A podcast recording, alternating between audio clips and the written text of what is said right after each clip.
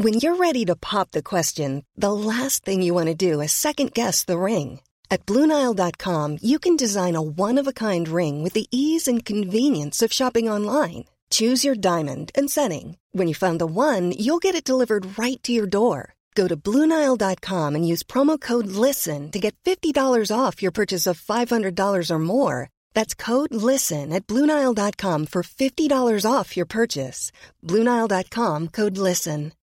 Millions of people have lost weight with personalized plans from Noom, like Evan, who can't stand salads and still lost 50 pounds. Salads, generally, for most people, are the easy button, right? For me, that wasn't an option. I never really was a salad guy. That's just not who I am. But Noom worked for me. Get your personalized plan today at Noom.com. Real Noom user compensated to provide their story. In four weeks, the typical Noom user can expect to lose one to two pounds per week. Individual results may vary. Hey, it's Ryan Reynolds, and I'm here with Keith, co star of my upcoming film, If, only in theaters, May 17th. Do you want to tell people the big news? All right, I'll do. Sign up now and you'll get unlimited for $15 a month in six months of Paramount Plus Essential Plan on us. Mintmobile.com slash switch. Upfront payment of $45 equivalent to $15 per month. Unlimited over 40 gigabytes per month. Face lower speeds. Videos at 480p. Active Mint customers by 531.24 get six months of Paramount Plus Essential Plan. Auto renews after six months. Offer ends May 31st, 2024. Separate Paramount Plus registration required. Terms and conditions apply if rated PG. Saddam. با شنیدن این اسم اولین کلمه ای که به ذهنتون میاد چیه؟ دیکتاتور، آدمکش، دشمن ولی بیشتر دهه شستی ها و دهه های قبلتر از اون با شنیدن اسم صدام قبل از هر چیزی یاد جنگ میافتن.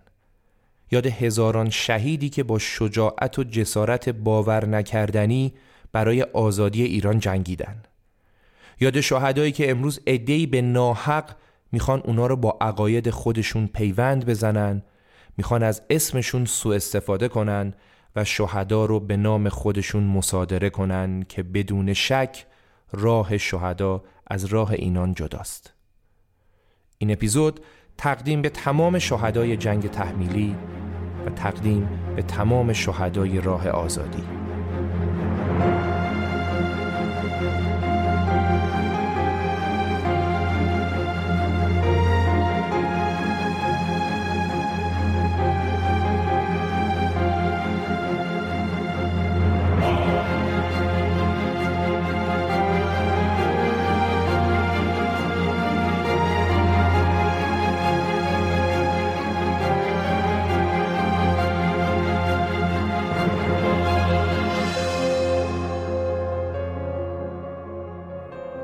سلام. به پادکست خودتون پادکست رخ خوش اومدید. من امیر سودبخش هستم و اینجا هر بار به بهانه داستان زندگی افراد تأثیرگذار در تاریخ قسمتی از تاریخ ایران یا جهان رو برای شما روایت می‌کنم. داستان زندگی صدام سه قسمتیه و هر قسمت به فاصله یک هفته منتشر میشه. مثل همیشه شنبه ساعت پنج صبح به وقت ایران و سه تا شنبه هم پشت سر هم. داستان زندگی صدام برای من که ناگفته های زیادی داشت و خیلی چیزا به هم اضافه کرد. امیدوارم که برای شما هم همینطور باشه. یادتون نره که این داستان با توجه به توصیف صحنه های خشنی که داره خیلی مناسب کودکان نیست.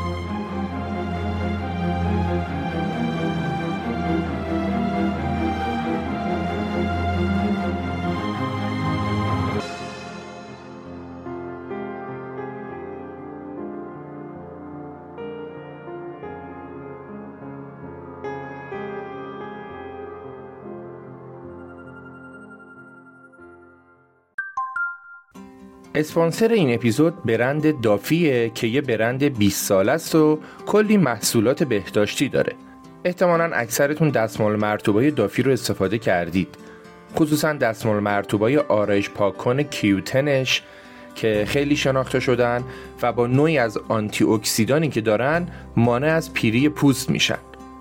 دافی علاوه بر دستمال مرتوبای آرایش پاکن یه سری دستمال مرتوب تخصصی دیگه هم داره مثل دستمال مرتوب کودکانش که مخصوص پوست حساس و نازک بچه هاست دستمال مرتوب مخصوص بانوانش و یا دستمال مرتوب مخصوص کسایی که توان هموم رفتن ندارن و مستعد زخم بسترن.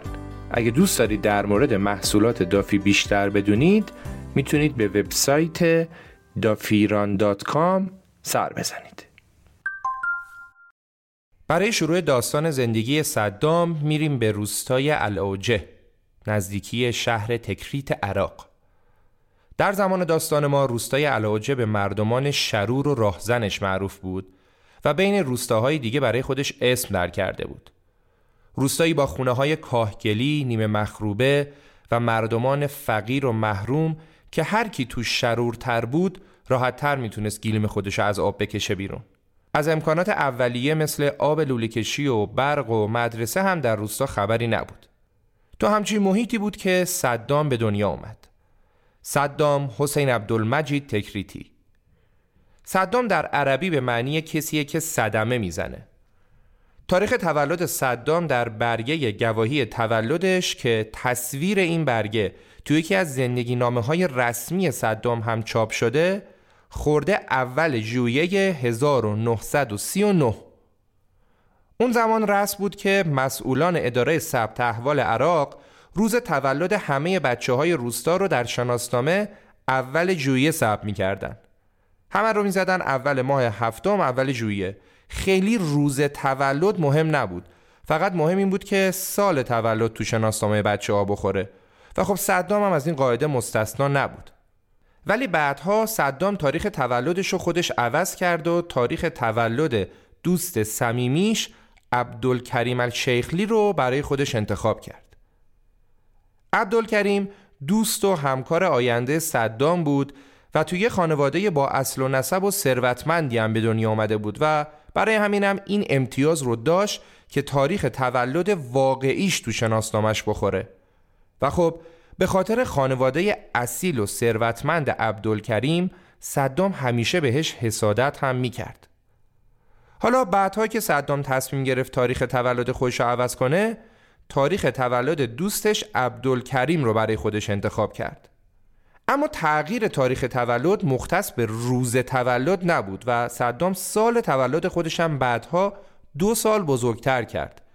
و تاریخ تولدش شد 28 آوریل 1937 چرا این کارو کرد؟ به دو دلیل. یکی اینکه بعدها وقتی می‌خواست تو حزب بعث به مراتب بالاتر برسه سن بزرگتر بیشتر به کارش میومد و اونو با تجربه تر نشون می‌داد. دلیل دوم و مهمترم این بود که ساجده همسر اول صدام متولد سال 1937 بود ولی صدام متولد سال 1939 بود. دو سال از همسرش کوچکتر بود و خب در جامعه سنتی عرب اون زمان افت داشت که مرد بخواد با زنی که از خودش بزرگتره ازدواج کنه. برای همینم صدام سنش رو دو سال برد بالا. این از تاریخ تولد. دقت کنید از اینجا به بعد من تمام تاریخ ها رو به شمسی میگم که درکش برای مایی که تاریخمون شمسیه راحت تر باشه. تاریخ تولد شمسی صدام هم میشه 8 اردیبهشت 1316 حالا بریم با والدین صدام آشنا بشیم. از سرنوشت حسین عبدالمجید یعنی پدر صدام اطلاعات دقیقی در دسترس نیست. گویا پدرش تو همون دوران نوزادی صدام و یا حتی قبلش خونه و خانواده رو برای همیشه ترک کرده و رفته. بعضی هم میگن که به مرگ طبیعی مرده. که احتمال مردنش بیشتره. مادر صدام هم خانم صبحه بود که فالگیری می‌کرد. ساکنان سابق روستا می‌گفتن اون همیشه یه پیرن مشکی میپوشید و جیباش هم پر بود از گوشمایی هایی که از اونا برای فال گرفتن و قیبگویی استفاده می‌کرد. مادر صدام خودش زن بسیار فقیر و درمونده بود و از عهده بزرگ کردن بچهش بر نمیومد. برای همین هم تصمیم گرفت که صدام رو چند وقتی بفرسته خونه برادرش و صدام سه سالی رو تو خونه داییش موند. داییش آقای خیرالله طلفاه که صدام خیلی دوستش داشت و اصلا زیر دست اون بزرگ شد و ما تو داستانمون خیلی با این آقدایی کار داریم. صدام تو خونه کاهگلی دایی خیرالله سه سال موند و بعد برگشت پیش مادرش چرا برگشت پیش مادرش؟ چون دایی خیرالله زندانی شد اون زمان حکومت عراق پادشاهی بود و خیرالله هم عضو ارتش بود و به خاطر فعالیت سیاسی ضد پادشاهی اون از ارتش اخراج شد و پنج سال افتاد زندان خیرالله طرفدار سفت و سخت آدولف هیتلر بود و تفکرات کاملا فاشیستی داشت و همین افکار رو به خواهرزاده کم سن و سالش هم منتقل می کرد. شخصیت صدام در اون سالها در آستانه شکلگیری بود و خیرالله براش نقش جانشین پدر رو بازی می کرد و قهرمان صدام خردسال بود. موقعی هم که خیرالله افتاد زندان صدام خیلی براش دلتنگی می کرد. وقتی که صدام برگشت پیش مادرش متوجه شد که مادرش مجدد ازدواج کرده مادرش با حسن آقا ازدواج کرده بود و حاصل این ازدواج به مرور سه پسر و تعداد نامشخصی دختر بود. به این ترتیب صدام صاحب سه تا برادر ناتنی هم شد. پدر ناتنی صدام حسن ابراهیم که از حضور اون خیلی هم خوشحال نبود بد جور اذیتش می‌کرد و کتکش می‌زد و صدام رو مجبور می‌کرد تو اون سن کم یا چوپانی کنه و یا از همسایه ها مرغ و جوجه بدزده. حسن ابراهیم به هیچ عنوان شخصیت جالبی نداشت و انقدرم دروغگو بود که اهالی روستا بهش می‌گفتن حسن چاخان. حسن چاخان می‌گفت که رفته مکه و حاجی شده ولی اهالی روستا که می‌دونستن اون از تکریت اونورتر رو به عمرش ندیده به جای حاج حسن بهش می‌گفتن حسن چاخان. زورگویی ها و آزار حسن چاخان و فقر و سختی های زندگی به علاوه محیط خشن و شرارت آدم های روستا باعث شده بود که صدام خیلی زود دو تا چیز رو خوب یاد بگیره. اول اینکه به جز خودش به هیچ کس دیگه نمی‌تونه اعتماد کنه. دوم هم اینکه هر وقت با میله آهنیش تو کوچه خیابون راه میره کسی براش مزاحمتی ایجاد نمی‌کنه. و فقط با استفاده از زوره که می‌تونه از خودش دفاع کنه. بنابراین میله آهنی دیگه از دست صدام نیفتاد و این بچه 8 9 ساله هر جا می‌رفت میلش رو هم با خودش می‌برد. صدام هنوز ده سالش نشده بود که خبر رسید دایی خیرالله از زندان آزاد شده. صدام هم دیگه معطل نکرد و بدون اینکه بخواد با مادرش و حسن چاخان مشورتی بکنه وسایلش رو جمع کرد و رفت خونه داییش و اونجا موندگار شد و تحت تأثیر تفکرات داییش اونم از خاندان سلطنتی عراق متنفر شد. برای اینکه با خاندان سلطنتی عراق و کلا تاریخ عراق آشنا بشیم اینجا لازمه که چند دقیقه صدام رو رها کنیم و ببینیم اصلا عراق چطوری شکل گرفت چی شد که خاندان سلطنتی اومد سر کار و چرا دایی خیرالله بر ضد خاندان سلطنتی فعالیت می‌کرد؟ همونطور که احتمالا می‌دونید کشوری به نام عراق تا بعد از جنگ جهانی اول اصلا وجود خارجی نداشته. قبل از اونم برای مدت تقریبا 400 سال عراق امروزی جزی از امپراتوری عثمانی بود و متاسفانه از عقب مونده ترین و توسعه نیافته ترین مناطق تحت حاکمیت عثمانی ها هم بود. عراق امروزی در دوران حکمرانی ترک های عثمانی شامل سه تا ایالت موسل، بغداد و بصره بود. جنگ جهانی اول که شروع شد، عرب ها علیه حکومت عثمانی قیام کردند و به لطف حمایت بریتانیا اونا تونستن به سلطه عثمانی ها بر مناطق عرب نشین پایان بدن. همونطوری که تو اپیزود داستان زندگی آتاتورک کامل توضیح دادیم بعد از جنگ جهانی اول و شکست عثمانی ها سرزمین های تحت حکومت عثمانی تکه تکه شد و هر تکش شد یک کشور. اون هسته مرکزی شد کشور ترکیه و قسمت های موسل و بغداد و بصره هم با حمایت بریتانیا شد کشوری به نام عراق. بریتانیا قول داده بود که بعد از جنگ جهانی کردها هم بتونن مثل اعراب یک کشور مستقل برای خودشون داشته باشن. ولی زد زیر قولش و دست کردها از این تقسیمات خالی موند که توضیحات بیشتر رو در اپیزود خلاص کتاب دختران کوبانی در پادکست دوممون پادکست رپاپ دادیم که اگه دوست داشتید برید گوش کنید. لینکشو براتون تو توضیحات می‌ذارم. حالا وقتی برای اولین بار موضوع تشکیل کشور عراق مطرح شد صاحب نظر اومدن گفتن که آقا نمیشه که سه تا دسته مختلف شیعه ها و سنی ها و کرد ها رو بذاریم کنار هم بگیم شما همگی توی کشور باشید. اینا با هم کنار نمیان. ولی سیاست بریتانیا چیز دیگه ای بود و شاید هم اصلا این سه دسته رو گذاشت کنار هم که بتونه از اختلافاتشون استفاده کنه.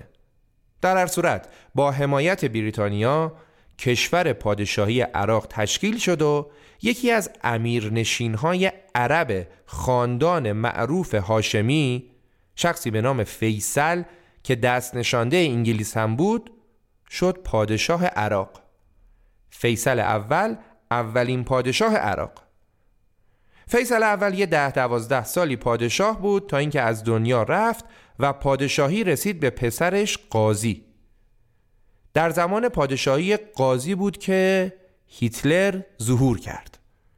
جنگ جهانی دوم شروع شد و هیتلر تونست در اوایل جنگ بخش زیادی از خاک اروپای غربی رو فتح کنه. اون زمان نخست وزیر عراق طرفدار هیتلر بود. برعکس پادشاه عراق قاضی که خب طرفدار انگلیسیا بود ایشون طرفدار هیتلر بود این آقای وزیر اومد از آشفت بازار جنگ جهانی سوء استفاده کرد و به یکی از پایگاه های هوایی بریتانیا در حومه بغداد حمله کرد. اون می‌خواست به حمایت از هیتلر نفوذ بریتانیا در عراق رو به چالش بکشه ولی خب بریتانیا خیلی راحت تونست قیام نخست وزیر عراق رو سرکوب کنه و بعد هم نخست وزیر از کشور فرار کرد و اونایی هم که تو ارتش ازش حمایت می‌کردن شناسایی شدن و از ارتش اخراج شدن و افتادن زندان. که یکی از این آدم ها دایی خیرالله فاشیست بود. گفتیم که خیرالله پنج سال زندان بود و تو این مدت نفرت و کینش از انگلیس ها و از پادشاه عراق بیشتر هم شده بود.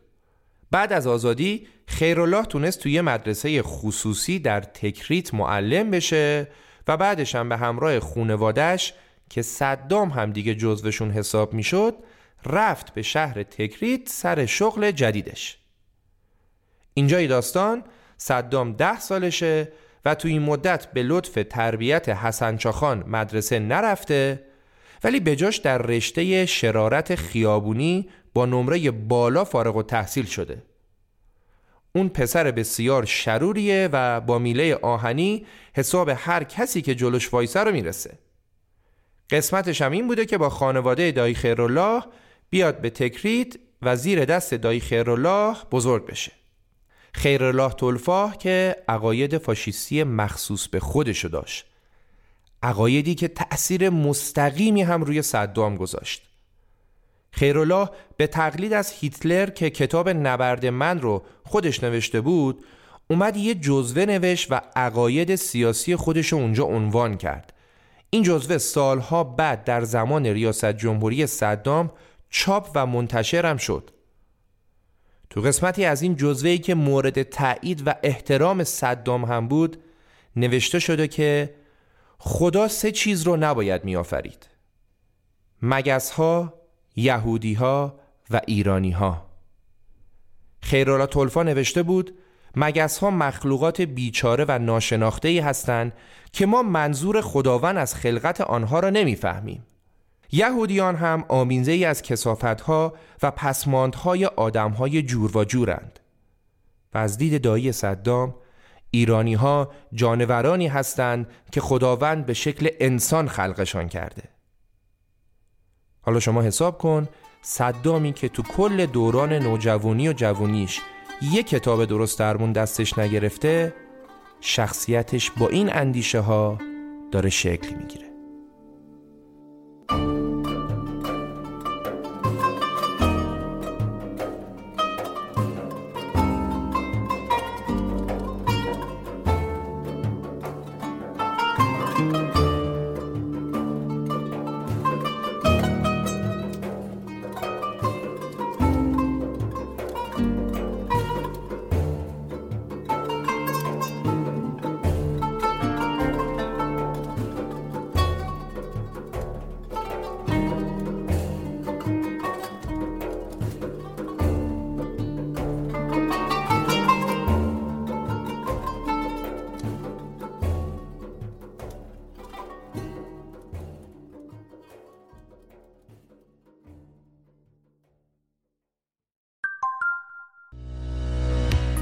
حامی این قسمت نرم افزار CRM داناست. با توجه به پیشرفت سریع تکنولوژی در چند سال گذشته، رقابت تو بازارهای کسب و کار سنگینتر شده و تو این بازار رهبران فروشی می‌تونن موفق تر باشن که همگام با رشد سریع تکنولوژی قدم بردارن و با استفاده از ابزارهای مناسب کسب و کارشون رو مدیریت کنن مناسب ترین ابزار هم برای هر کسب و کاری که با مشتری در ارتباطه بدون شک نرم افزار سیارمه.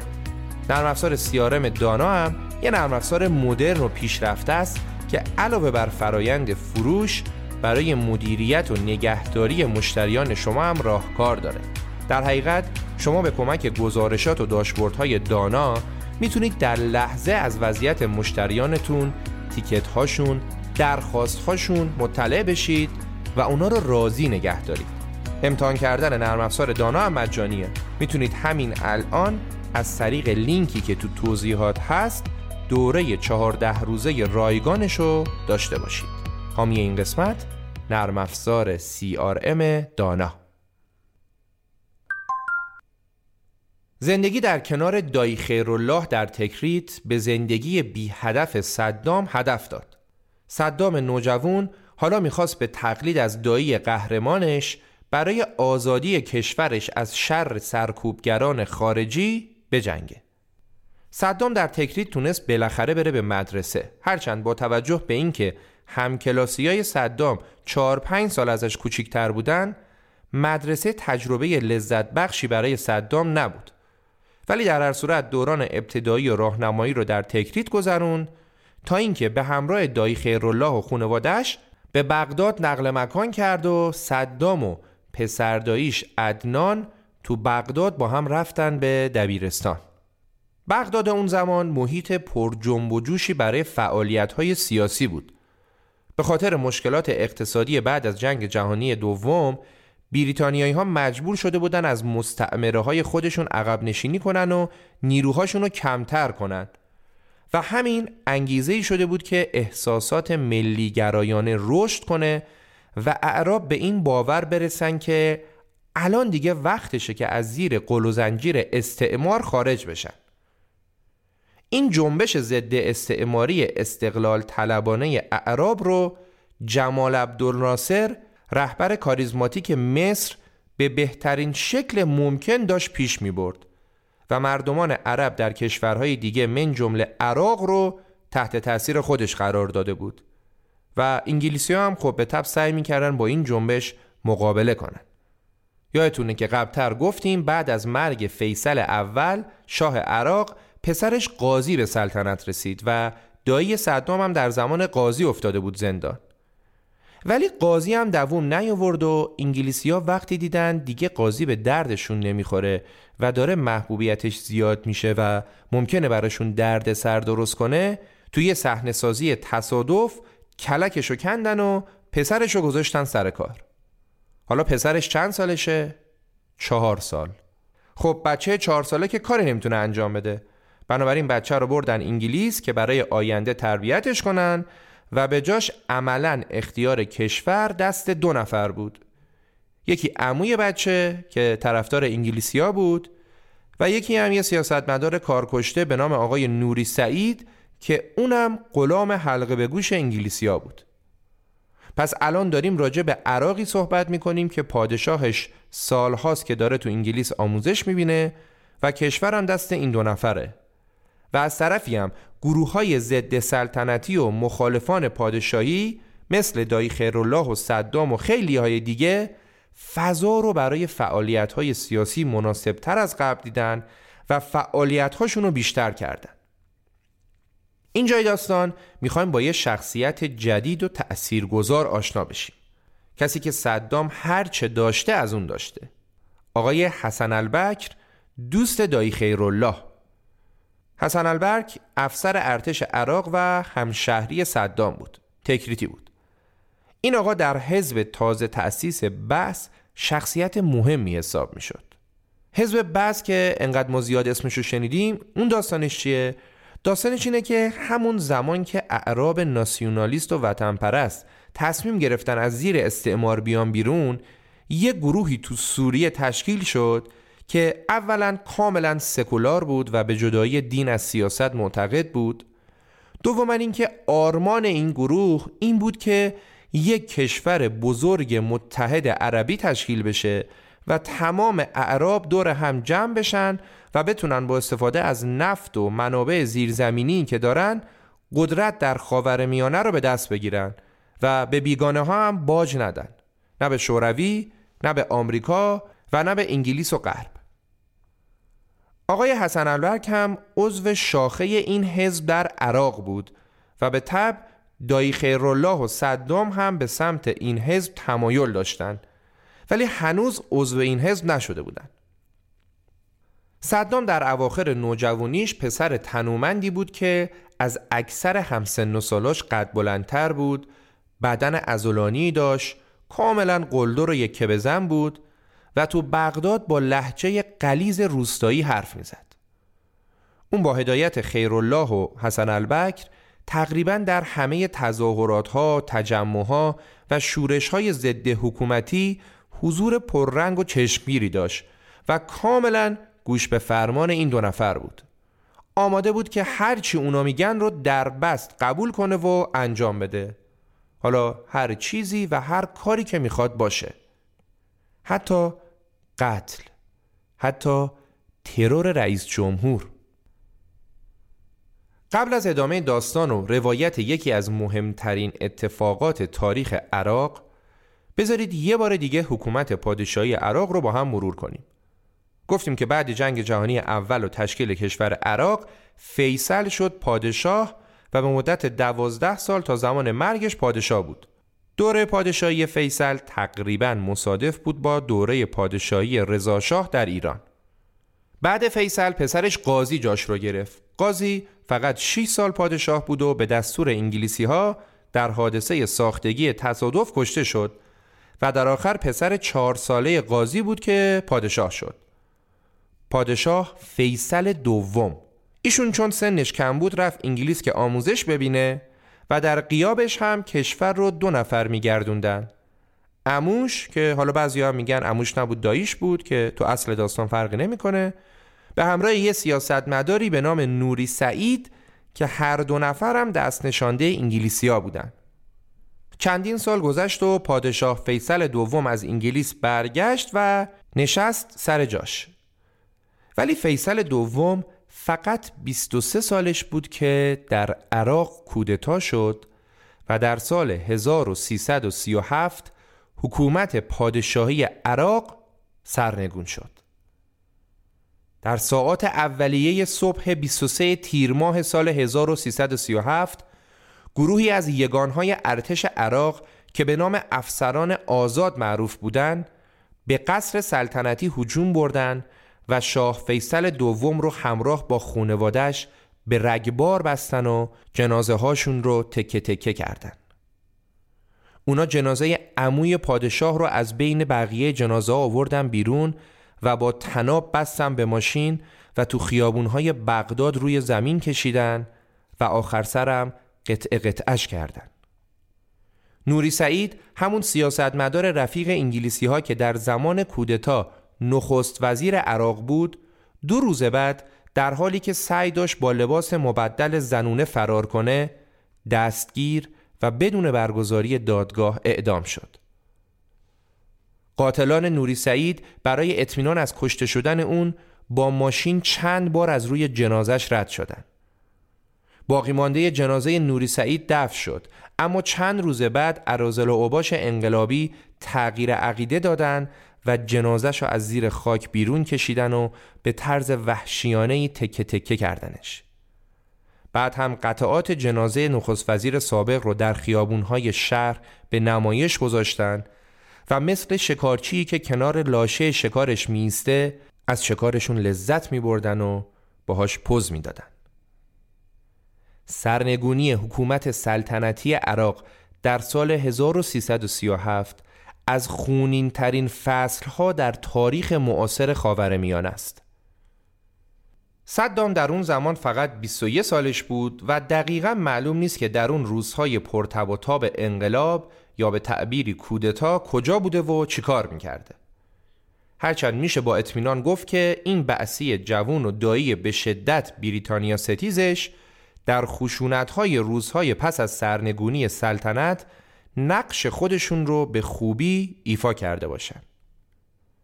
کمتر از سه ماه بعد از این اتفاق صدام به دستور خیرالله تلفاه اولین قتل خودش رو انجام داد.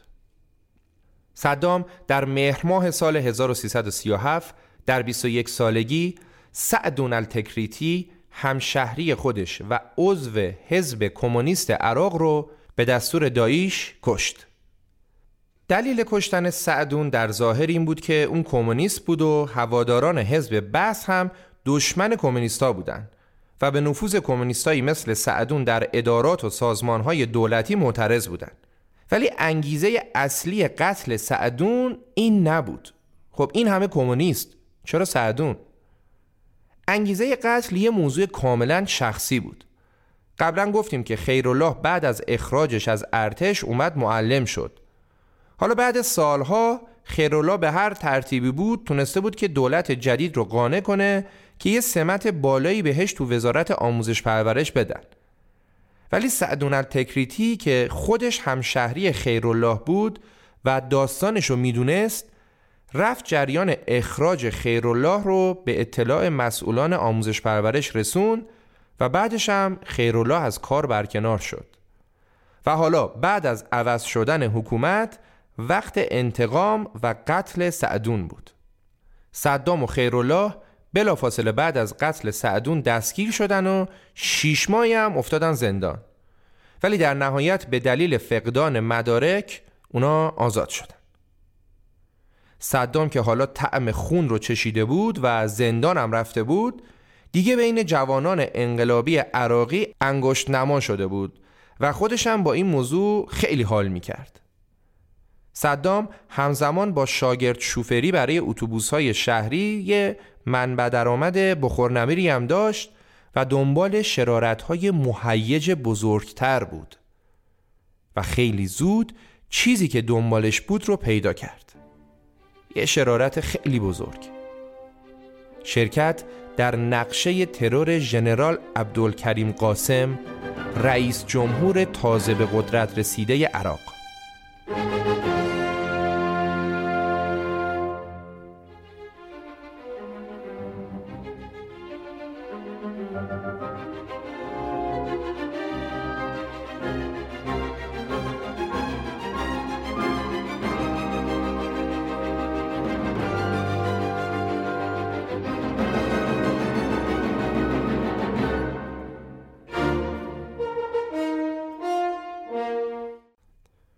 جریان کودتا رو قبلتر تعریف کردیم. بعد از کودتا رئیس کودتاچیا ژنرال عبدالکریم قاسم و دوست و همسنگرش شخصی به نام سرهنگ عارف به قدرت رسیدن.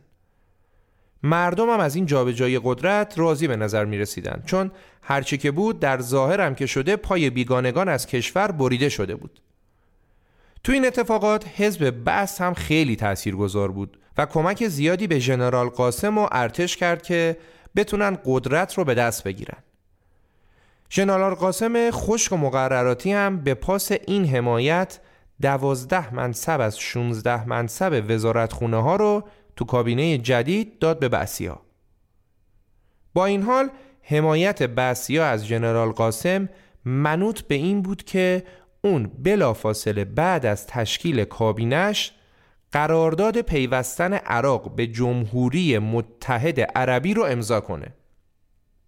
جمهوری متحد عربی رو قبلتر یکم بهش اشاره کرده بودیم و گفتیم که هدف حزب بس کلا در سراسر کشورهای عربی این بود که بتونه کشورهای عربی رو با همدیگه متحد کنه و عربها با هم یک کنفدراسیون تازه‌ای به نام جمهوری متحد عربی به ریاست جمهوری جمال عبدالناصر تشکیل بدن. قرار بود پایتخت این جمهوری متحد عربی هم قاهره باشه. سه تا کشور مصر و سوریه و یمن هم به این اتحاد ملحق شده بودند و بعثی های عراق هم داشتن به ژنرال قاسم فشار می آوردن که به قولش عمل کنه و به اتحاد ملحق بشه.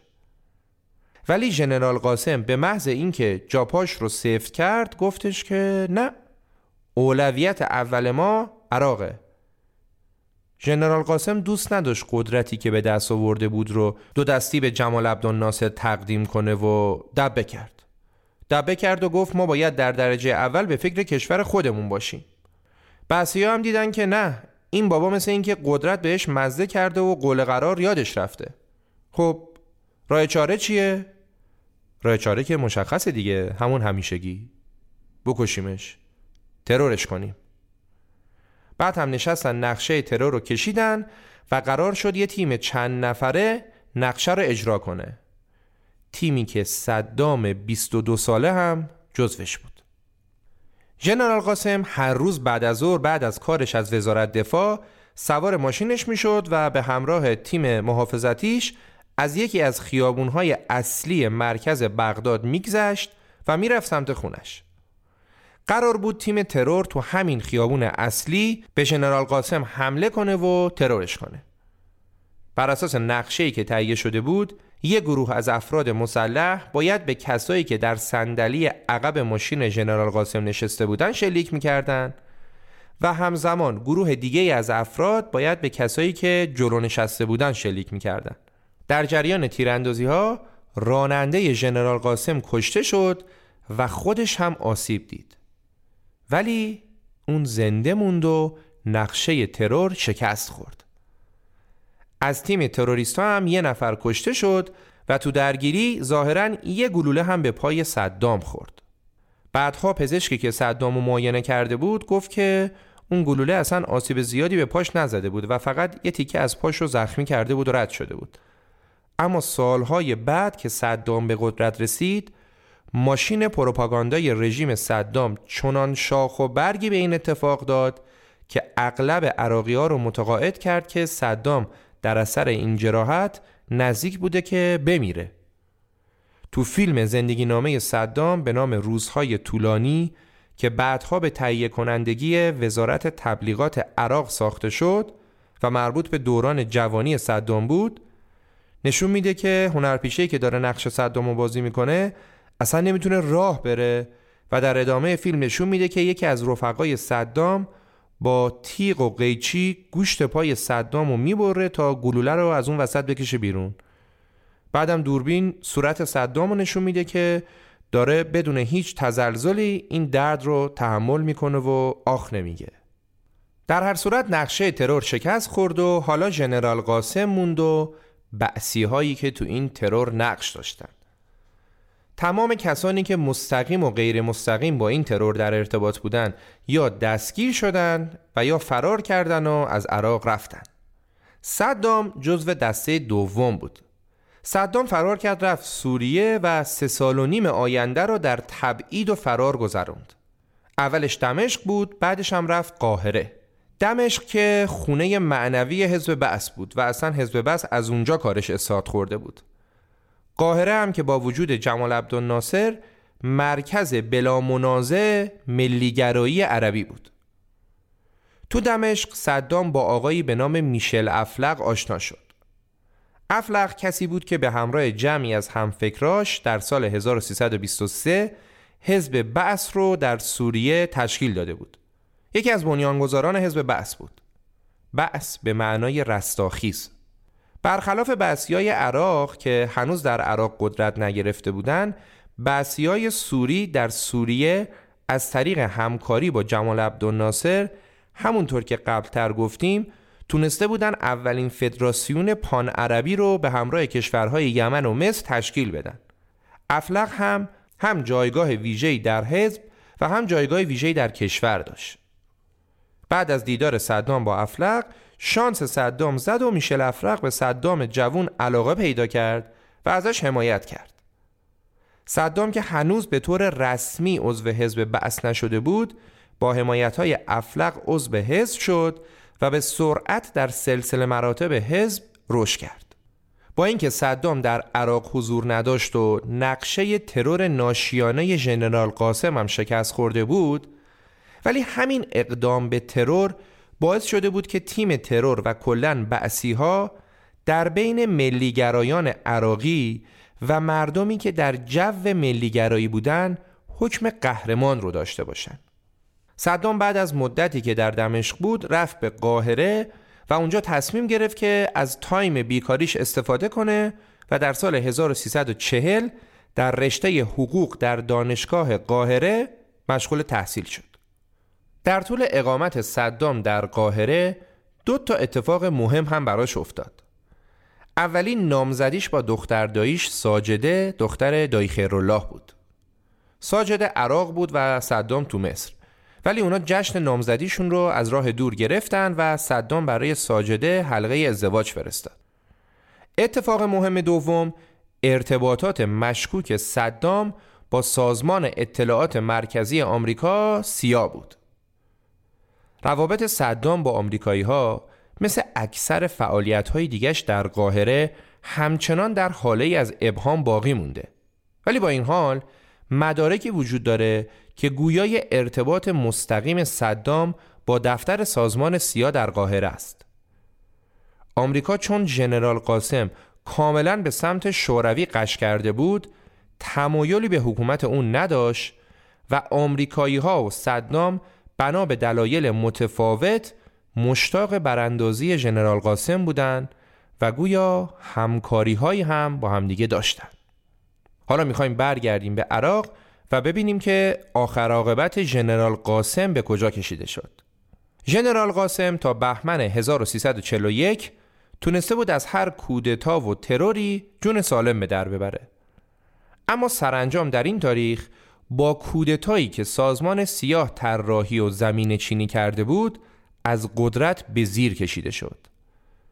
این کودتا رو ژنرال حسن البکر و سرهنگ عبدالسلام عارف رهبری می‌کردند.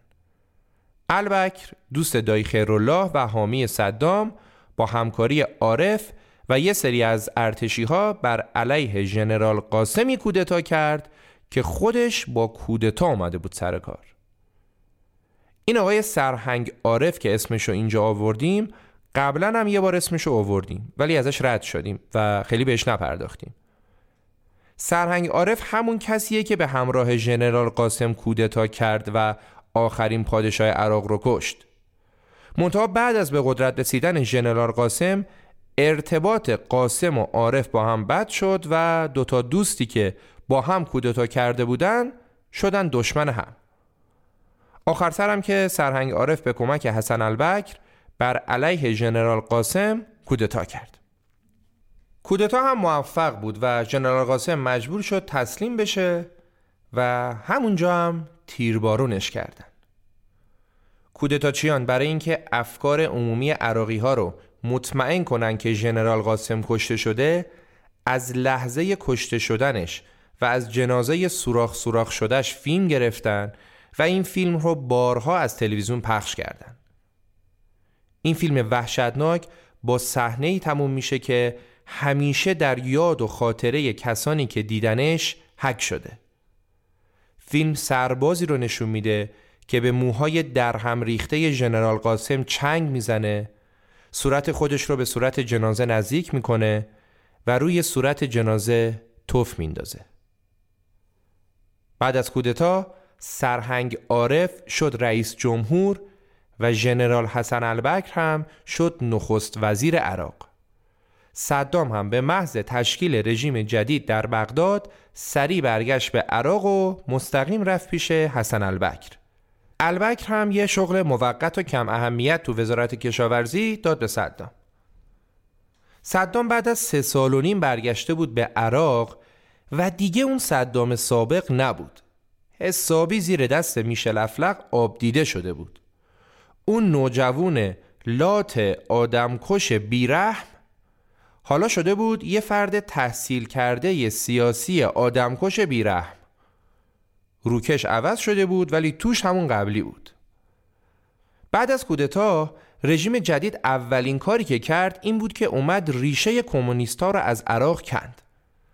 گفتیم که ژنرال قاسم به کمونیستا نزدیک شده بود و با شوروی ارتباط داشت و حالا که رژیم عوض شده بود سپاهی به نام سپاه ملی در به در تو خونه ها میگشتن و دونه به دونه کمونیست ها رو پیدا می‌کردن و به بدترین شکل ممکن اونا رو شکنجه می‌دادن و اعدام می‌کردن.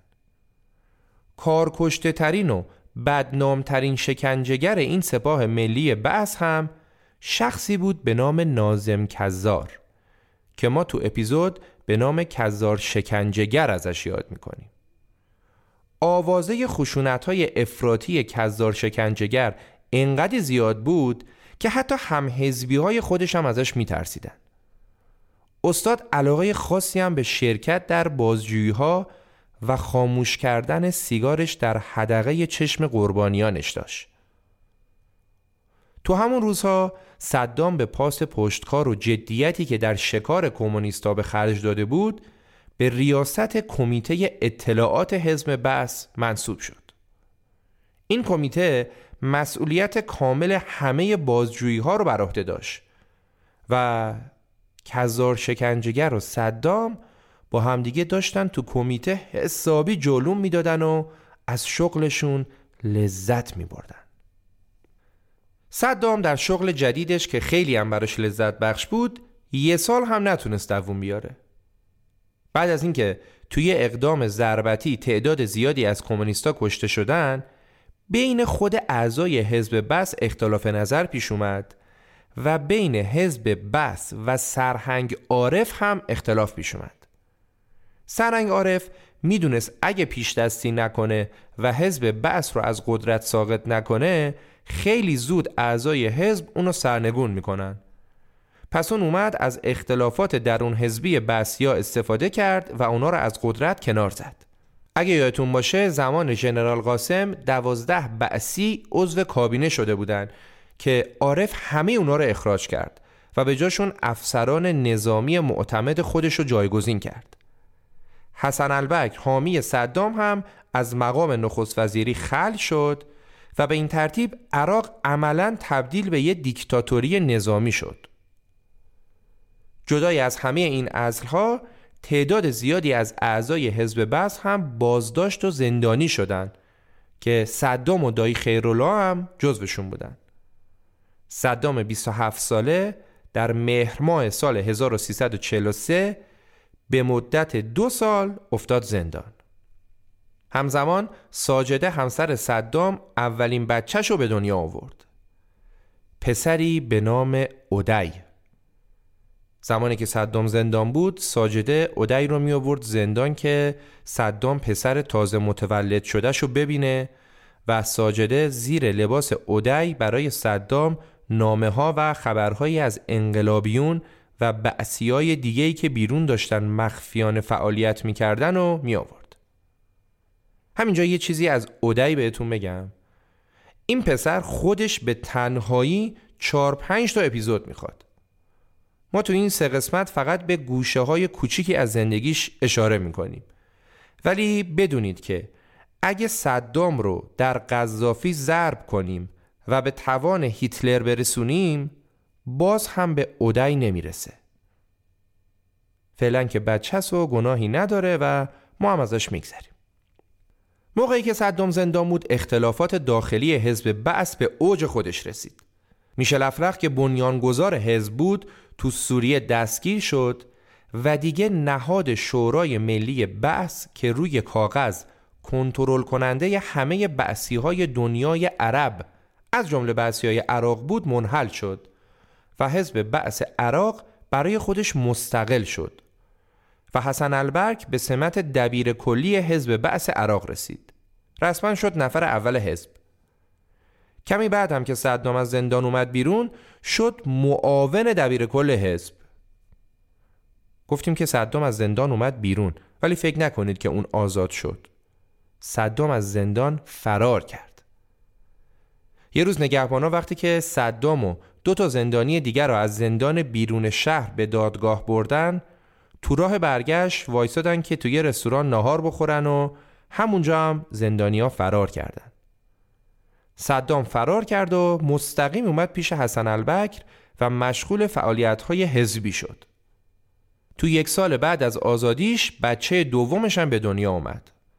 پسری به نام قسی علاوه بر این صدام در دانشگاه حقوق دانشگاه بغداد هم ثبت نام کرد و مدتی هم با چهار پنج تا محافظ می‌رفت دانشگاه و میومد شما ببین چقدر هرکی هرکی بوده که یه زندانی فراری می‌تونست با محافظ بره دانشگاه درس بخونه واقعیت این بود که حزب بس یواش یواش قدرت از دست رفتش رو داشت به دست می آورد و روز به روز به تعداد افرادی که به این حزب ملحق می شدن اضافه می شد.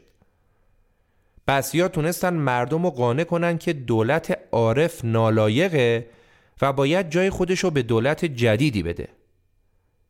البته یه عاملی هم که قدرت اونا رو خیلی بیشتر کرده بود این بود که چند ماه قبل از اینکه صدام از زندان فرار کنه رئیس جمهور کشور سرهنگ عارف توی حادثه بسیار مشکوک هوایی کشته شده بود و به جاش برادر بزرگش عبدالرحمن عارف که فرمانده ستاد مشترک نیروهای مسلح بود شده بود رئیس جمهور عراق. عبدالرحمن مثل برادرش خیلی سیاستمدار و با صلابت نبود و همین موضوع هم باعث شده بود که بعثیا بتونن از لاک دفاعی بیان بیرون و فعالیت بکنن و قدرت بگیرن. خب می‌رسیم به سال 1347 و زمانی که صدام 29 ساله شده و حزب بعث اونقدی قوی شده که دیگه آماده کودتاست. کودتا بر علیه عبدالرحمن عارف. چهارشنبه 26 تیر ماه سال 47 در عملیاتی به نام رشاد یگانهای نظامی همراه فعالان غیر نظامی حزب بس ساختمونهای کلیدی از جمله ساختمون رادیو تلویزیون، نیروگاه های برق، وزارت دفاع و تعدادی از پایگاه های نظامی اطراف بغداد رو تصرف کردند.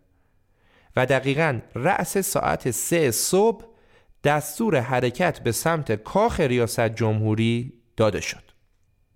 تانک ها وارد محوطه کاخ ریاست جمهوری شدند و در زیر پنجره های اتاقی مستقر شدند که رئیس جمهور اونجا خوابیده بود. اون کسی که روی تانک جلویی نشسته بود و یونیفرم صدفانی ارتش عراق رو تنش کرده بود و یه تفنگم دستش گرفته بود کسی نبود جز صدام حسین. رئیس جمهور که صدای تانک ها مزاحم خوابش شده بود وقتی از خواب بیدار شد و متوجه داستان شد به حسن البرگ تلفن کرد و خودش پیشنهاد داد که از مقام ریاست جمهوری استعفا بده و در ازای این کار البکر امنیت جانی اونو تضمین کنه. البکر هم قبول کرد و به این ترتیب تا ساعت سه و چهل دقیقه صبح کودتا بدون هیچ کشته ای با موفقیت به پایان رسید. چند ساعت بعد هم هواپیمای عارف رئیس جمهور مستعفی عراق در فرودگاه لندن فرود اومد. اون روز صبح موقعی که مردم عراق از خواب بیدار شدن فهمیدن که حکومت عوض شده. خیلی سریع پادشاهان و رهبران عراق رو با هم مرور کنیم. بعد از تشکیل عراق اول فیصل پادشاه شد. بعد که مرد جاش رو پسرش قاضی گرفت قاضی کمتر از 6 سال پادشاه بود و بعد توی حادثه ساختگی رانندگی مرد و جاش رو پسر چهار سالش فیصل دوم گرفت فیصل دوم هم وقتی 23 سالش بود ژنرال قاسم و سرهنگ عارف بر علیهش کودتا کردند و با فجاحت و خونریزی قاسم شد اولین رئیس جمهور عراق. ژنرال قاسم پنج سال رئیس جمهور بود تا اینکه سرهنگ عارف با کمک بعثیا کودتا کرد و خودش شد دومین رئیس جمهور عراق. سرهنگ عارف سه سال رئیس جمهور بود و بعد در سانحه مشکوک هوایی کشته شد و برادرش عبدالرحمن شد سومین رئیس جمهور عراق. در نهایت هم که حزب بس به رهبری حسن البکر به کمک نظامی های دیگه بر علیه عبدالرحمن عارف کودتا کردند و بعد از دو سال که از حکومت عبدالرحمن عارف گذشته بود اونو از قدرت به زیر کشیدن البته این بار برخلاف قبل بدون خونریزی و در کمتر از یک ساعت تو این کودتا همونطوری که گفتیم نظامی های زیادی هم شرکت داشتند.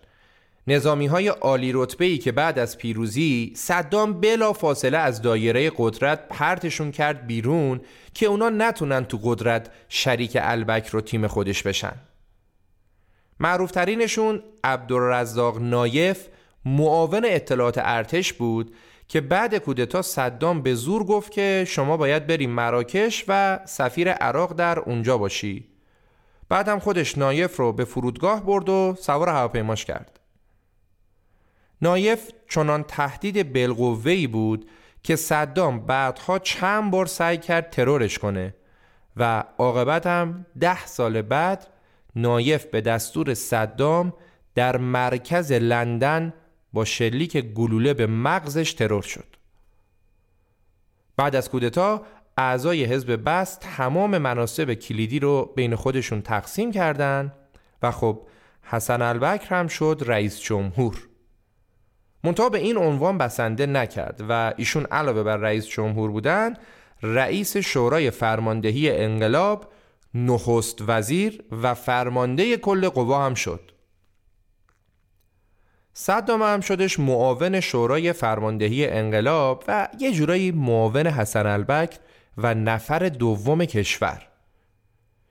دایی خیرالله هم که حالا دیگه پدرزن صدام هم بود شد شهردار بغداد. مسئول اداره امنیت و اطلاعات داخلی هم کی بشه خوبه؟ نازم کزار یا همون کزار شکنجگر معروف. یه اسم دیگه هم می‌خوایم اینجا اضافه کنیم و همینجا هم پروندهش رو ببندیم. حیفه که درباره ایشون ندونید. عبدالکریم شیخلی برادر دوقلوی صدام. عبدالکریم و صدام اونقدی همیشه و هر جا با هم بودن که به عبدالکریم می‌گفتن برادر دوقلوی صدام. عبدالکریم همون کسیه که اول اپیزود گفتیم صدام تاریخ تولدش رو از تاریخ تولد اون کپی کرد. بعدها عبدالکریم تو تیمی که می‌خواست ژنرال قاسم رو ترور کنه در کنار صدام بود. که خب الان می‌دونیم ترور ناموفق بود و صدام فرار کرد به سوریه و مصر.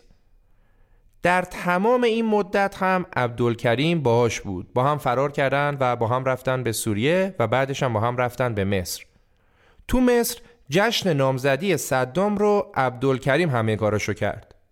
و بعدم با همدیگه برگشتن عراق و حتی وقتی صدام زندانی شد عبدالکریم رو هم گرفتن و در زندان هم اونا با هم بودن.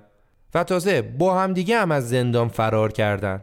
اونقدری که صدام با عبدالکریم بود با ساجده زنش نبود. و خب به حق هم اطرافیان به عبدالکریم می‌گفتن برادر دوقلوی صدام.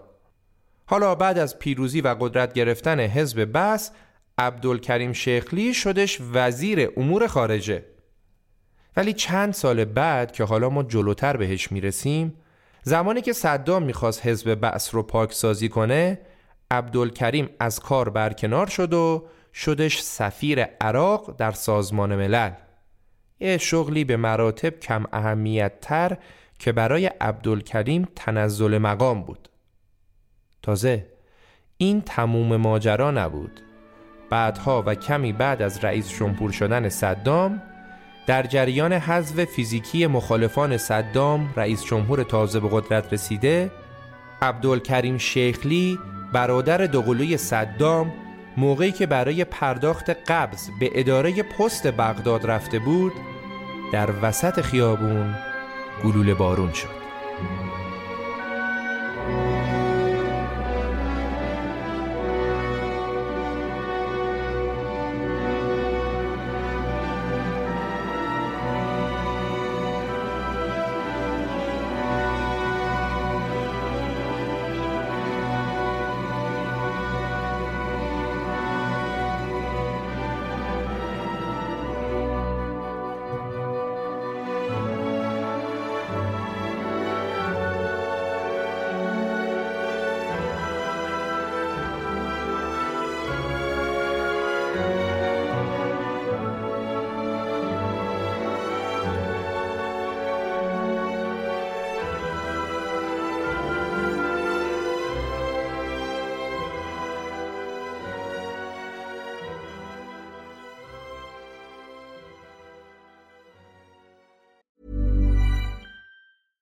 Jewelry isn't a gift you give just once. It's a way to remind your loved one of a beautiful moment every time they see it. Blue Nile can help you find the gift that says how you feel and says it beautifully with expert guidance and a wide assortment of jewelry of the highest quality at the best price. Go to BlueNile.com and experience the convenience of shopping Blue Nile, the original online jeweler since 1999. That's BlueNile.com to find the perfect jewelry gift for any occasion. BlueNile.com.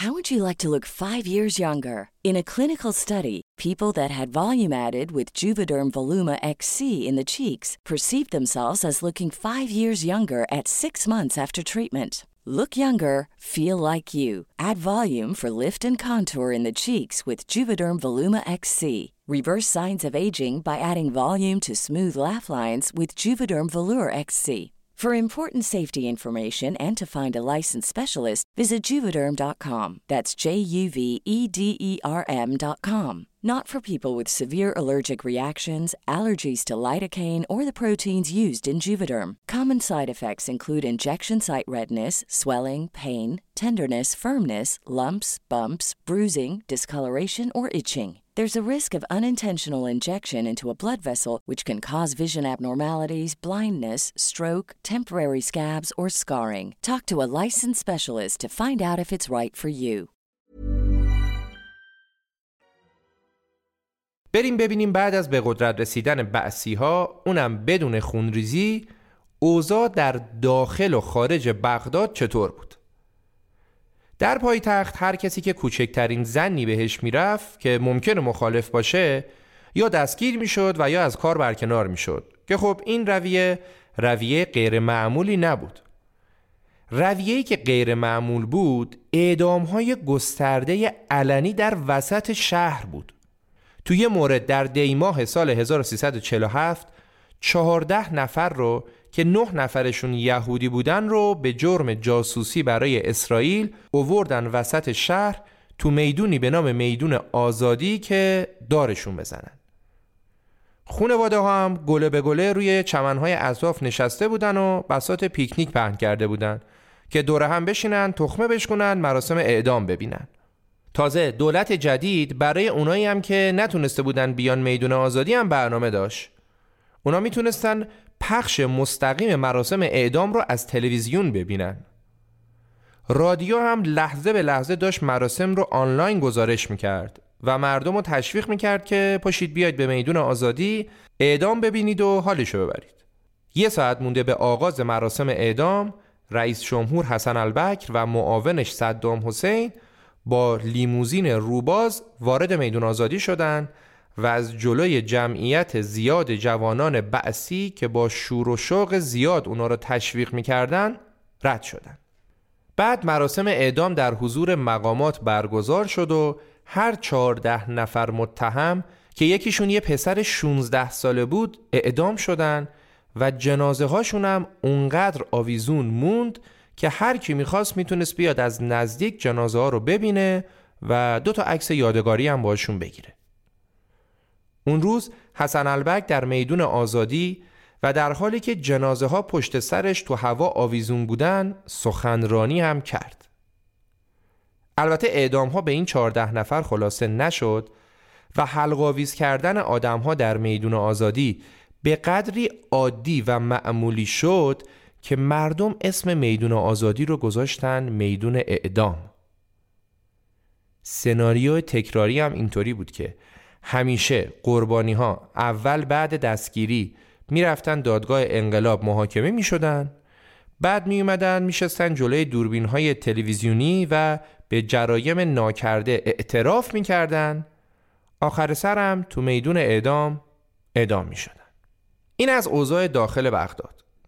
اما اوضاع در خارج از پایتخت خیلی تحت کنترل نبود. مخصوصا در بخش های کردنشین عراق. تقریبا همه بعثی ها سر این موضوع اتفاق نظر داشتند که کردها پر مسئله ترین گروه قومی عراق هستند و صدام برای سرکوب کردها هیچ فرصتی را از دست نمی‌داد. همونطور که قبلا گفتیم بعد از جنگ جهانی اول قرار بود به کردها هم مثل عربها از سرزمین های امپراتوری سقوط کرده عثمانی سرزمینی تعلق بگیره و اونا هم کشور مستقل خودشونو داشته باشن ولی این اتفاق نیفتاد و کردها بین چند تا کشور تقسیم شدند. از اون زمان کردها با حکومت مرکزی بغداد درگیری داشتند. حکومتی که حالا به سرعت در حال تغییر شکل دادن به یه رژیم کاملا توتالیتر بود. رژیم توتالیتر چیه؟ رژیم توتالیتر یا رژیم تمامیت خواه رژیمیه که در اون یه ایدئولوژی خاص به قدرت می‌رسه. ارتش و نیروهای نظامی در خدمت حزب حاکم و اثبات ایدئولوژی حاکمیتن. قوه قضایی دست حکومت و استقلال نداره. رسانه ها کاملا تحت نظارت حکومت کار می‌کنن. پلیس مخفی بر همه شون جامعه مسلطه و رهبر رژیم اختیار مطلق داره. به رژیم هایی که این خصوصیت رو دارن میگن رژیم توتالیتر یا تمامیت خواه که عراق هم یکی از همین رژیم ها بود و صدام هم در کنار حسن البکر در رأس قدرت. صدام بدون اینکه بخواد به کسی جواب پس بده دستگیر می‌کرد شکنجه می‌کرد و میکشت و از کارش لذت می‌برد. رگه سادیسم صدام در برخورد با تاهر یحیی که در زمان به قدرت رسیدن بعثی ها نخست وزیر عراق بود خودشو کامل نشون داد. یحیی ژنرال با سابقه و قدیمی ارتش بود و حتی زمانی عضو حزب بعث هم شده بود. صدام همیشه به فرهیختگی این مرد تحصیل کرده حسادت می‌کرد و یه جورایی ازش نفرت داشت.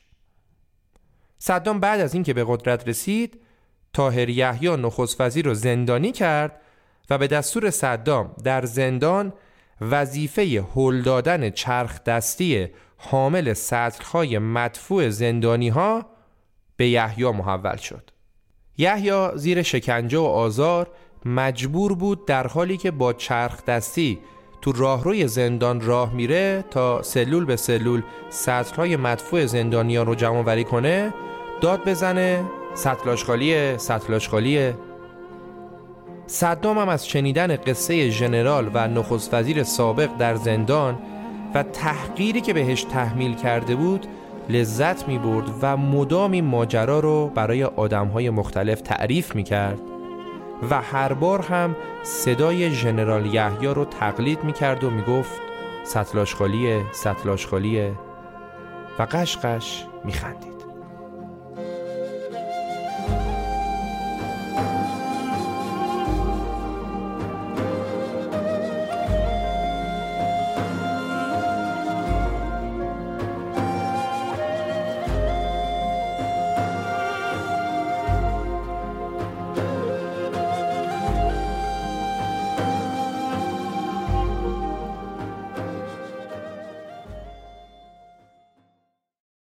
در خرداد سال 52 صدنام و حسن البکر به طور اتفاقی از نقشه تروری که براشون کشیده شده بود جون سالم به در بردن.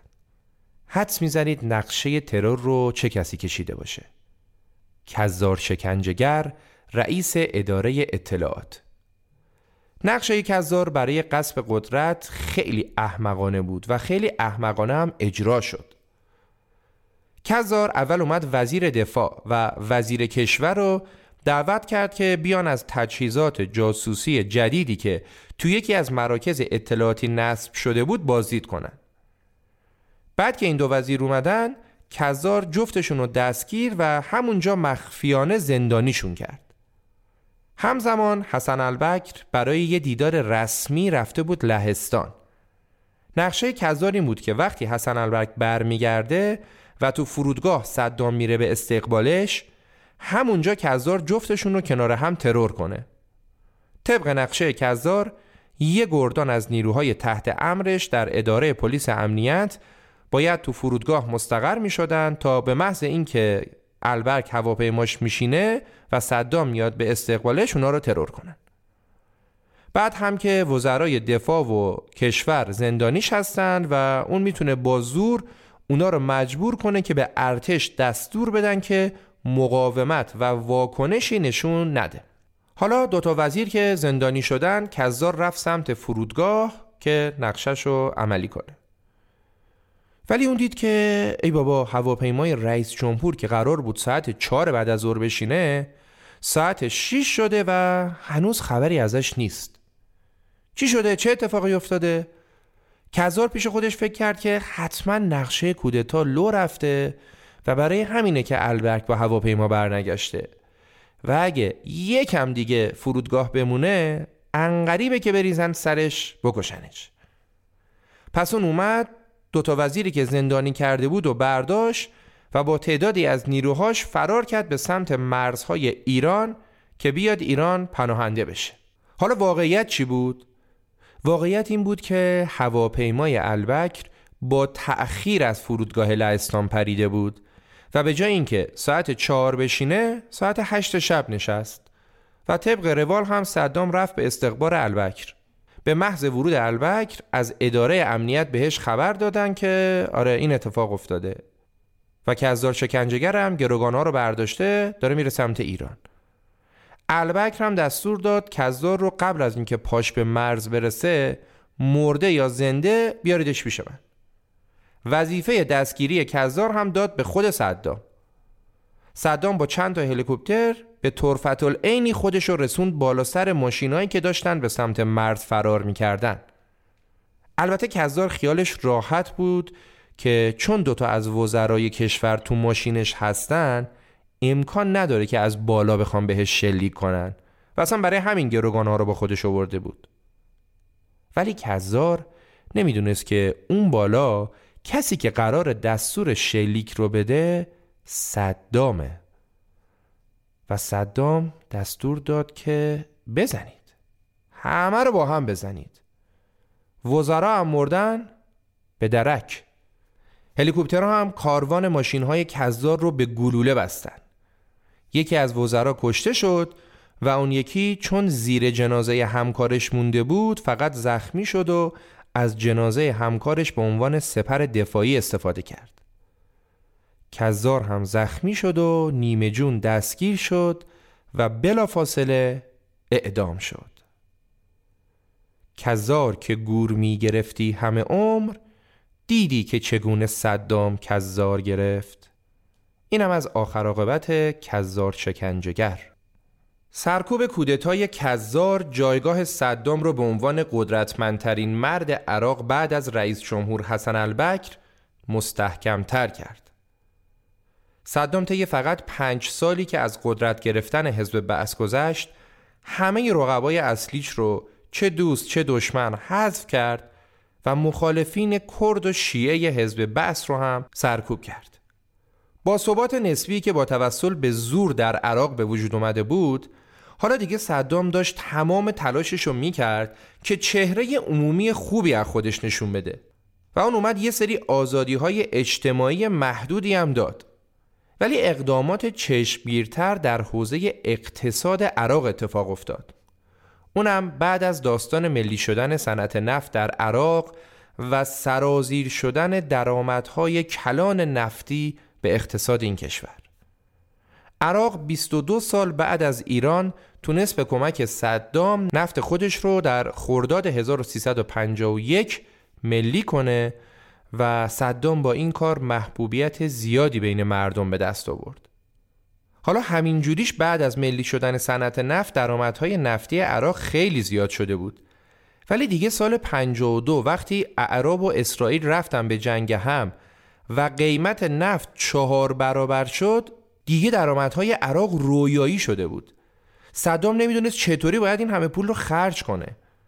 یه قسمت زیادی از این درآمد رفت برای تقویت ارتش و خرید تجهیزات نظامی از شوروی و البته فرانسه شریک تجاری جدید عراق. یه قسمتی از درآمدم صرف پروژه های عمرانی شد و پای کشورهای خارجی به معدن گنج عراق باز شد. عراق با شوروی قراردادهای نفتی بست با فرانسه قراردادهایی برای احداث مجتمعهای عظیم صنعتی امضا کرد با برزیلی ها قرارداد احداث راهن و با آلمانی ها و ژاپنی ها قراردادهایی برای اعزام نیروی کار متخصص و خرید تجهیزات صنعتی با تکنولوژی پیشرفته امضا کرد. همه این فعالیت ها منجر به این شد که ناظران خارجی به عراق به عنوان یکی از موفق ترین کشورهای جهان سوم نگاه کنند. حالا تو همه این سالهایی که داریم مرور می‌کنیم حسن البکر کجاست؟ حسن البکر روز به روز داشت بیشتر می‌رفت زیر سایه صدام و صدام روز به روز داشت بیشتر قدرت می‌گرفت و مترصد فرصتی برای کنار زدن البکر بود حضور صدام در جلسات و در بین مردم و در رادیو تلویزیون چند برابر حسن البکر بود و این چیزا به مردم عراق این باور رو القا می کرد که این صدامه که داره کشور رو اداره می‌کنه. هرچند که صدام اومد تو رادیو گفت که من می‌دونم که بعضیا مدعی اینن که صدام حسین فرد شماره یک کشوره. اما ما رئیس جمهور داریم. کسی که ما اونو پدر و رهبر خودمون می‌دونیم و قدرت قانونی هم دست اونه. حالا با تمام این اوصاف همچنان یه موضوعی باقی مونده بود که هنوز صدام براش راه حلی نداشت و بد جوری هم رو مخش بود.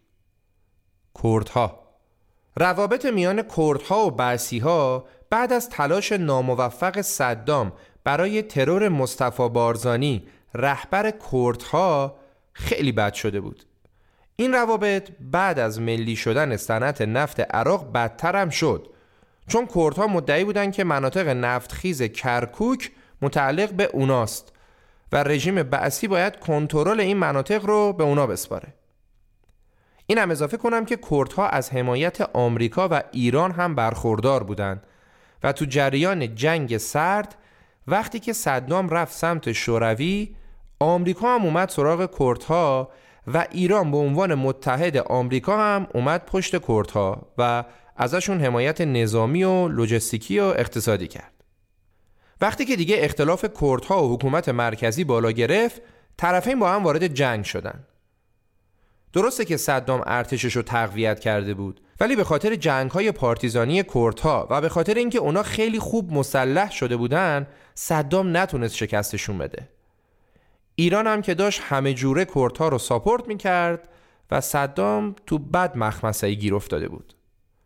تنها راه حل صدام برای عبور از این بحران گفتگو با شاه ایران بود. صدام مطمئن بود که اگه بتونه هر طور که شده ایرانی ها رو به پایان دادن حمایت نظامیشون از کردها قانع کنه اون وقت نیروهاش می‌تونن با حملات سنگین کردها رو شکست بدن. صدام دقیقا هم می‌دونست که باید چه باجی به ایران بده. ایران و عراق مدتها بود که با هم اختلافات مرزی داشتن. مخصوصا سر کنترل رودخونه مرزی شط العرب یا همون اروند. ولی دیگه برای صدام چاره ای نبود جز اینکه جام زهر رو بنوشه و به خواسته های ایران رضایت بده تا بتونه بره سر وقت کردها. برای همینم در قرارداد معروف الجزایر ایران در ازای چشم پوشی عراقی ها از کنترل شط العرب و پذیرش حق ایران در کنترل این آبراهه موافقت کرد به حمایتش از کردها پایان بده. راجع به اختلافات ایران و عراق و همینطور راجع به قرارداد الجزایر و جزئیاتش در اپیزود دوم و قبل از روایت جنگ ایران و عراق مفصل صحبت می‌کنیم و الان ازش میگذریم. در هر صورت صدام قرارداد الجزایر رو با ایران امضا کرد و دو هفته بعد تونست کردها رو سرکوب کنه. با سرکوب کردها و تثبیت قدرت صدام حالا دیگه وقتش رسیده بود که صدام حسن البک رو کنار بزنه و خودش به تنهایی در قدرت بمونه. در مهر ماه سال 1356 صدام پسرداییش عدنان رو به سمت وزارت دفاع منصوب کرد. پست وزارت دفاع قبلش در اختیار حسن البکر بود. جالبه که عدنان پسر دایی خیرالله دختر حسن البکر رو گرفته بود و دامادش بود. ولی خب عدنان گوش به فرمان صدام بود. بابای عدنان یعنی همین دایی خیرالله هم که شهردار بغداد شده بود انقدی تو شهرداری کسافتکاری کرد و انقدی علنا اختلاس کرد که صدام مجبور شد از کار برکنارش کنه. حالا ببینید اون دیگه چقدر شل مغز و دزد بود. به هر حال صدام با کنترل کامل ارتش و حضور مداومش در رسانه ها و کنترل کامل کشور عملا موجب تضعیف قدرت و کاهش نفوذ رئیس جمهور البرگ شده بود. از این زمان به بعد البک دیگه به چهره کاملا تشریفاتی بدل شد و با گذشت زمان قدرت‌های اجرایی بیشتری هم از دست داد. تا اونجا که مردم عراق اسم کاخ ریاست جمهوری رو از سر تنز و کنایه گذاشته بودن مقبره سرباز نامدار.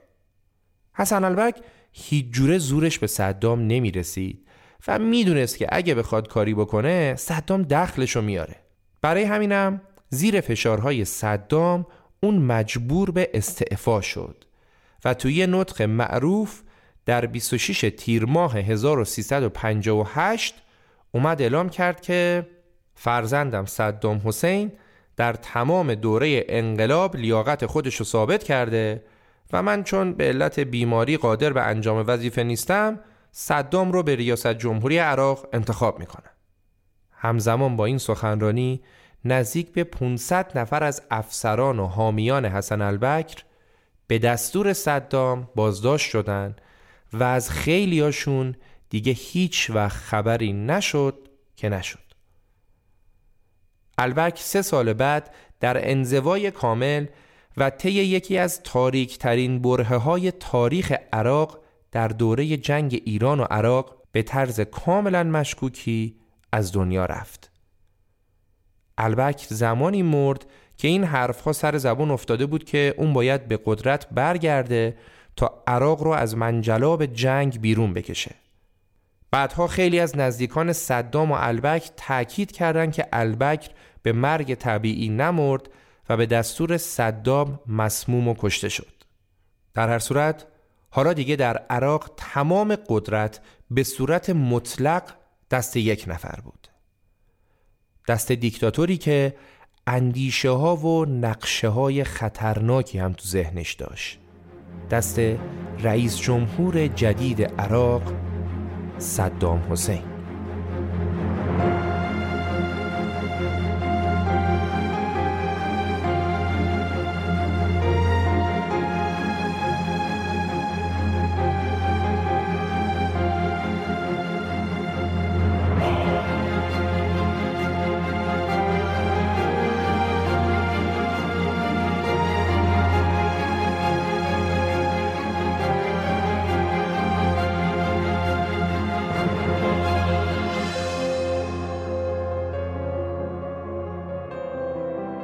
که شنیدید قسمت اول از اپیزود سه قسمتی داستان زندگی صدام بود که با حمایت نرم افزار دانا و برند بهداشتی دافی تولید شد. خیلی خوشحال میشیم که نظر و انتقادها و پیشنهاداتون رو با ما در میون بذارید. مطمئن باشید که ما تک تک کامنت ها رو می‌خونیم و با توجه به نظر شماست که مسیرمون رو ادامه میدیم. به امید دیدار امیر سودبخش آبان 1401